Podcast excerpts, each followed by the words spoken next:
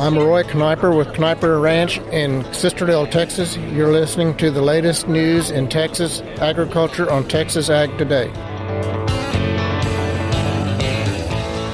Welcome to Texas Ag Today, a daily look at the latest news in Texas agriculture. Texas Ag Today is produced by the Texas Farm Bureau Radio Network with the largest farm news team in the Lone Star State. Now, here's the host of Texas Ag Today, Carey Martin. Hello, Texas. We really appreciate you taking the time to join us for another edition of Texas Ag Today. So jump on in with me and buckle up. We're going to take a ride around the Lone Star State as we cover the most important industry in this greatest state in the nation, Texas agriculture. In the news today, this drought this year has put a big hurt on Texas agriculture everywhere. But it goes farther than just the farm gate. It affects entire communities, from agribusinesses all the way down to mom and pop stores. We'll have more on that coming up to kick off today's show. My name is Carey Martin. I'm your host, along with the largest and most experienced farm news team in the Lone Star State. And we're all standing by to bring you the latest news in Texas agriculture, from the piney woods of East Texas to the rocky ranges of the Trans Pecos, and from the Panhandle down to the Rio Grande Valley. Owning land without having access to it. Believe it or not, that's a common problem. I'm James Hunt, and we'll talk about that on Texas Ag today. There have been fewer hay cuttings in northeast Texas this year due to the drought, but producers hope the harvested tonnage will get them through the winter months. I'm Tom Nicoletti, and I'll have a report on Texas Ag today. As the Environmental Protection Agency pushes forward on its new Waters of the U.S. rule, the Supreme Court is expected to make a decision that will have significant impacts. I'm Chad Smith, and I'll have that story coming up on Texas Ag today. We'll have those stories plus Texas wildlife news and a complete look at the markets all coming up. Drought devastated farms all over Texas this year, but the damage goes well beyond the fields and pastures. Cotton infrastructure in the Texas Southern Plains is suffering with the loss of three quarters of the cotton crop there. It is going to have a huge impact on infrastructure, be it the ginning sector, warehouse sector, and, and the marketing sector and beyond. And we're very concerned about that because we're very dependent upon the cotton infrastructure as a whole and the cotton industry as a whole in this area. And it's just been a very, very devastating year overall. But folks are resilient. We're looking forward to a new 2023 year. Hopefully, we'll be able to bounce back and have a good year going forward. But it has been a very struggle and a very challenging year overall. That's Kody Bessent, CEO of Plains Cotton Growers in Lubbock. He says there's hope that the cotton infrastructure in the area can weather one bad year and survive. I think infrastructure is really taking a hard look right now of how to either partner together in, in more of a survival based mode so that way when we get into a better year moving forward that they can continue to operate in a seamless manner. And if we continue to have these types of years, it is certainly going to have a very long term and staggering effect where we very well could lose some infrastructure. We're mindful of that. We're very concerned about that. But fortunately, right now, a lot of it is still to be determined. So hopefully we'll be in the, the latter part of things and have a, an optimistic outlook moving forward. But it has really put a strain on, on the overall infrastructure and the economy as a whole. And Bessent says it's not just the cotton infrastructure that will feel the pinch. The entire economy of that part of Texas is going to suffer because of the huge loss that farmers are facing this year. Further up north into the panhandle, cotton harvest is just getting underway. Gerald Key runs the nation's largest cotton gin, Adobe Walls Gin, in Spearman. We gin just a handful of bales, one dryland field. We've got an irrigated field being stripped right now, but probably we're 10 days ish to being fairly busy. Key says there were a few dryland acres that made it through this year in his area thanks to some lucky rains. The rain was funny. It just seemed like if it rained in one spot, then it rained there again a time or two. But so many spots didn't get any period. There's not much dry land out there, but there is some. And on those irrigated cotton acres that did make it through this season, only time will tell how good they are. Some of it looks really good and some of it looks okay. And the difference between okay and really good can be up to a bale. So we just got to kind of wait and get into it a little bit before we can really make a call on that. I've had guys think they've got three bale cotton and it's four, and I've had them think they had three and a half bale cotton and it's two and a half. So quality is a big factor in that. The more mature it is, the more cotton's going to be there. The more immature there is, the more cotton they're going to lose in the ginning process, and the less it's going to be there. But I think we ought to have maturity. Goodness knows we've had the heat, and the time. Gerald Key with Adobe Walls Gin in Spearman. Many Texas landowners have issues accessing their own property. James Hunt tells us it's more common than you might think. It's something that almost sounds too bad to be true owning land without having legal access to it. Tiffany Lashmet, the ag law specialist for Texas A&M AgriLife, tells me it's a common problem. I'll get phone calls and, and somebody says, "Well, my property is landlocked." Uh, a lot of times, the question is, they can't do that in Texas, can they? Um, the answer is yes. If the scenario is right, there's no automatic access. I'll get calls a lot of times too about, you know, we've crossed this person's property forever. Now there's a new owner. How do we keep accessing our property? And so I think it's really important for folks to realize if you're in a scenario where you are crossing someone else's property or someone else is crossing your property for access, that's something that really needs to be reduced to writing. There needs to be an easement and you need to file that in the deed records at the courthouse from a legal perspective, that's really the only way to protect that access and make sure that that easement is spelled out with the details that you want and is going to be effective, you know, if there are new owners or generations from now when your grandkids are, are battling over an easement. Once again, that was Tiffany Lashmet, who discusses a wide variety of legal issues with ag producers in conversations, blogs, podcasts, and also in various AgriLife programs like the one coming up next week in Silverton. Lashmet will talk about estate planning for farmers, ranchers, and other rural landowners. Agriculture business succession planning will also be covered. Once again, that program is October 19th at 10:30 a.m. at the Silverton Library. Lunch will be provided. An AgriLife news release offering more information and a way to pre-register can be found by searching online with the words AgriLife Silverton Estate Planning Program. I'm James Hunt on the Texas Farm Bureau Radio Network. The drought has taken a huge toll on hay production here in Texas. Tom Nicoletti visits with a Northeast Texas hay producer to see just how much the drought has affected him. My guest from Northeast Texas is Scott Clower. He is a hay and beef cattle producer who raises his livestock in hay in Gregg and Rusk counties. And Scott, hay cuttings have been fewer this year. Uh, how many have you already cut, and what's the quality of that hay? We have averaged on our fields that we cut only two cuttings this year. The first cutting was about a third of our normal cutting, and the August rains here in our part of the state really took our hay off in August, and it seems everyone here has gotten one really good cutting above average of what the this normal time of the year is for. So, which has kind of saved most producers here in our part of the state. And what of the quality of that hay? It's been really good. Mine's good. I know some people had not fertilized. I, I was able to fertilize, so I've got some really good hay.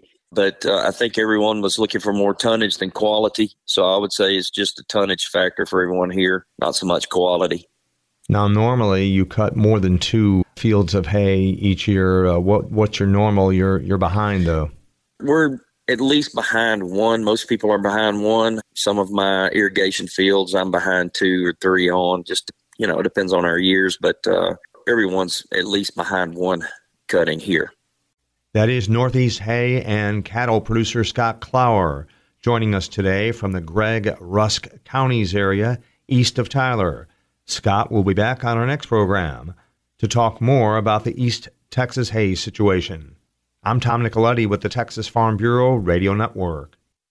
As the Environmental Protection Agency pushes forward on its new Waters of the U.S. rule, the Supreme Court is expected to make a decision that will have significant impacts. Chad Smith has the story from Washington. With oral arguments now complete in the Sackett versus EPA case before the Supreme Court, questions still remain related to whether or not the federal government has jurisdiction over certain parcels of land. Courtney Briggs is the Senior Director of Government Affairs for the American Farm Bureau Federation. She says the confusion goes back to a previous Supreme Court case that created two tests of jurisdiction. One, the relatively permanent test, and the second is the significant nexus test. And the regulated community, including farmers and ranchers, find the use of this significant nexus test to be troubling because it is wildly vague and is used to expand the federal government's reach over private property. So the question before the High Court is can you use a significant nexus test? And is that the appropriate test to assert jurisdiction? Like the Sacketts, our nation's farmers and ranchers would argue that it is not the appropriate test. And we hope that justices will create a limiting principle that will provide clear guardrails on how far the federal government can reach.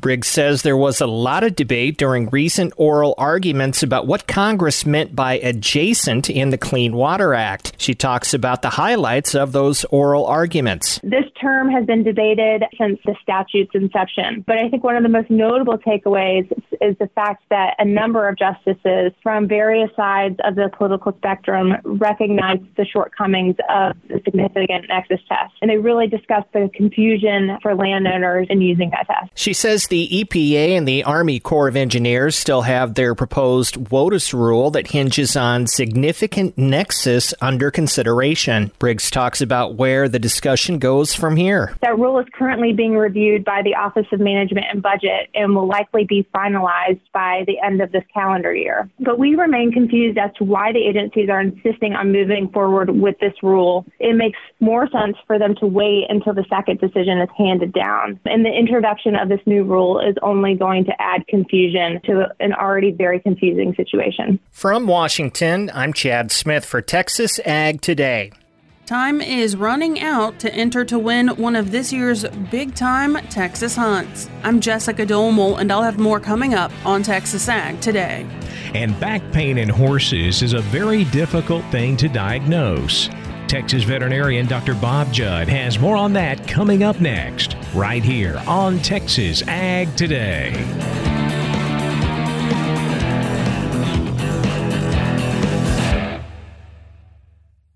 In Texas, there's pea size hail and baseball size hail. Guess which one hit our house? We didn't even know where to begin, but we called our Texas Farm Bureau insurance agent, and he was so reassuring. He knew exactly what to do to get our house back into shape and our lives back to normal. Now, we're even more thankful for the roof over our heads. Visit Texas Farm Bureau Insurance today at tfbinsurance.com to insure your home for Texas sized weather. Coverage and discounts are subject to qualifications and policy terms and may vary by situation. We're keeping you informed on everything happening in Texas agriculture on Texas Ag Today. Back pain in horses is a very difficult thing to diagnose. Dr. Bob Judd tells why. The problem with back pain is it can be primary from the back itself or secondary to a problem in another area. Just like people who develop back pain because they are walking abnormally due to an injury in the lower leg, horses that travel abnormally due to a leg injury can injure their backs. Some horses have poor conformation for the discipline in which they are being used, which can lead to stress on the back and back pain. Dr. Grace Buchanan from North Carolina indicates in the Horse Magazine that improper shoeing can create trigger points or muscle spasms that can lead to back discomfort. Long toes, low heels, underrun heels, and club feet are very common and commonly lead to back pain. Another cause of back pain is the rider's position and posture on the horse, as this can cause abnormal pressure on the back. If the back pain is at the withers, saddle fit could be involved, and getting a professional saddle fitter may be worth the money.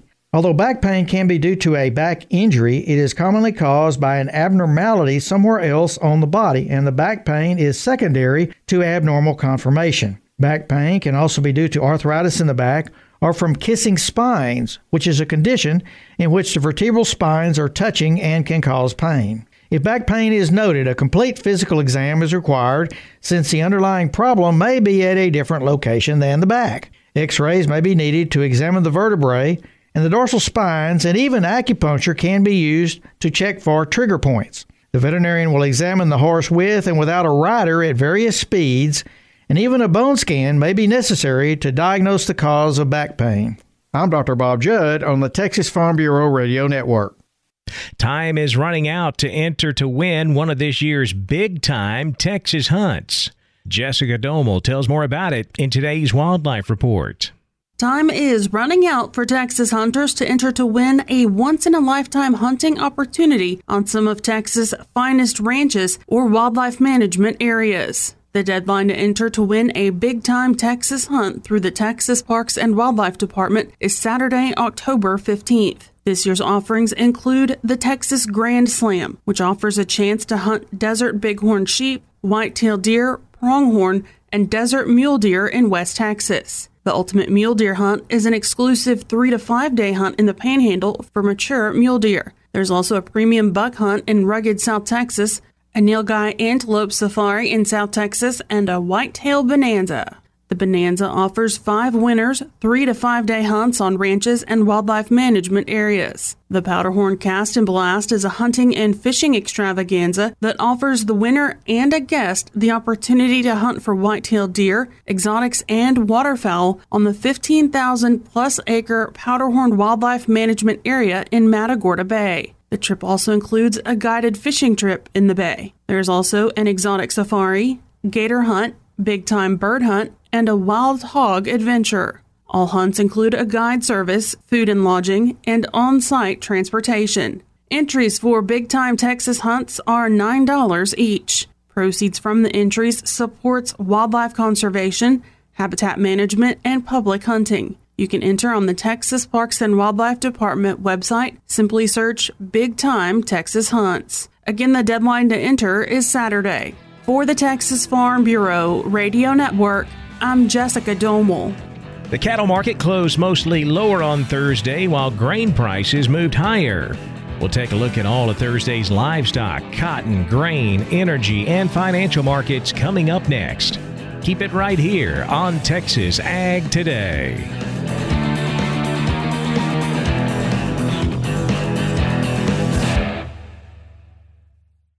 Hi, everybody. This is Carey Martin with the Texas Farm Bureau Radio Network. You know, every day on the radio, I have to report on how awful everything is in Texas agriculture right now the heat, the drought, the markets. I just can't imagine how this is making you feel as a Texas farmer or rancher. Well, if it's getting to you, I want to ask you to give some friends of mine a call. It's called the Texas Agri Stress Helpline. Here's the number 833 897 2474. 833 897 2474. Farmers and ranchers are some of the toughest people on earth, but hey, we all need help sometimes. If you just need somebody to talk to in these tough times, give them a call 833-897-2474 or if you can't write it down go to farmlifehelp.com do me a favor don't wait call them today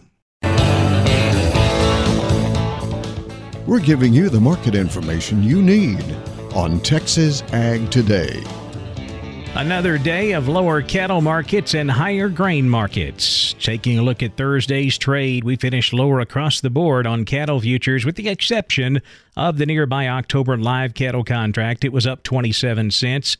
146.45. Everything else lower. December live cattle down 52 at 147.92. February down 42 at 151.70. October feeder cattle down 75 cents, 174.75. November feeders down 57, 176.10, while January was down 60 cents, 176.30. Cash fed cattle trade started to pick up a bit on Thursday. We saw sales here in Texas at 145. That's a buck higher compared to last week's trade. However, a lot of feedlots holding out asking for higher money at 146 and better. Boxed beef prices mixed Thursday. Choice down 42 cents at 246.24. Select up 56 at 214.82. Now let's check the auction barns. We're walking the pens with Larry Marble. Benny Cox sells sheep and goats in San Angelo on Tuesday. Benny, how was it? We had forty one fifteen. We've been selling close to three thousand more than that, so that kind of that kind of helped some compared to the week before. Wool has sold near steady with what we saw those few. Uh, the slaughtered lambs they sold near steady. Slaughter ewes now they were tough. I guess they're they're like we talked yesterday. They're getting some of those things from up north, and that's kind of pressured the market some. They were ten to fifteen dollars lower again. They were big lower last week. Uh, kid get goats they sold kind of five to ten lower. Uh, slaughter nannies a dollar to a dollar fifty one, mostly one thirty three to one thirty eight. That was lower last week. And the slaughter billies uh, one seventy to two thirty. The few wool lambs that we did sell, we sold some old big things at one ten, some lightweights up to one eighty nine. I saw one group that brought two something, but they were real light, real neat. I don't think there there was of them. The the the hair sheep type, the light end of those, 180 to 295. Uh, the 295, that was legitimately some real neat little pumpkins. They're real good flesh. I think they weighed around 50, but definitely would have gone to kill. The heavier weights, 110 to 231. And after you get up over that, oh, 210 or so, I imagine that 231 would have been ewe lamb. Slaughter ewes, 50 to 76, mostly 58 to 63. Kid goats in a range from 170 to 340, mostly 281 to 292 on the neater kind. And some of those light feeders, we had a handful up to as high as 375. They're hoping they're going to bring a pair over that $4 mark. Maybe they will first. Tell everybody how to get a hold of you, Benny Cox. Well, they call me on my mobile. It's 325 234 4277. The office, same area code, 653 3371. Or they can always look at the web, producers and Cargill.com. Neighbor, that's our livestock auction market report for today. We'll see you next time right here as we walk the pens. I'm Larry Marble for Texas Ag Today. Thank you, Larry. Back over to the futures market now. Where lean hogs finished mixed in Thursday's trade. October hogs were up 32 cents, 93.42, while December hogs were down 10 cents, 80.60. Class 3 milk was slightly lower. October milk down 3 cents, 21.82 while the November contract was down 11 at 21.15 a hundredweight. A new inflation report came out Thursday morning. It put big pressure on the cotton market early in the session. In fact, we saw big triple digit losses. However, as the day went on, we recovered and closed narrowly mixed with December cotton down only 13 points, 84.79. March cotton unchanged, 83.79. December 23 cotton was up 2 points at 76.21. That inflation report pushed grain prices down sharply early in the session, but same as cotton, we recovered and actually closed higher in both corn and wheat. December corn up four and three quarters, six ninety seven and three quarters. March corn up a nickel at seven oh five a bushel. The wheat trade continues to be nervous about the situation in Russia and Ukraine. Questions over whether Russian President Putin will continue to allow grain shipments out of Ukraine. That's helping to boost prices with December Kansas City wheat up 12 and a quarter, 982 and a quarter. December Chicago wheat up 10 cents, 892 and a quarter. In the energy markets, November natural gas was up 26 cents at 670. November crude oil up $1.91 at 89.18 a barrel. The financial markets higher Thursday afternoon. The Dow up 808 points at 30,019. The Nasdaq up 215, 10,628. The S&P up 86 at 3,663. That wraps up our look at the markets, and that wraps up this edition of Texas Ag Today. My name's Carey Martin. Hope to see you back here next time as we cover the most important industry in this greatest state in the U.S. of A. Texas agriculture. Thanks for listening to Texas Ag Today.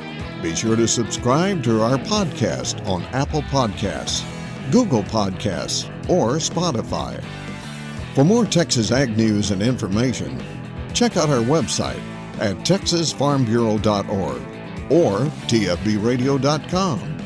Texas Ag Today is a production of the Texas Farm Bureau Radio Network.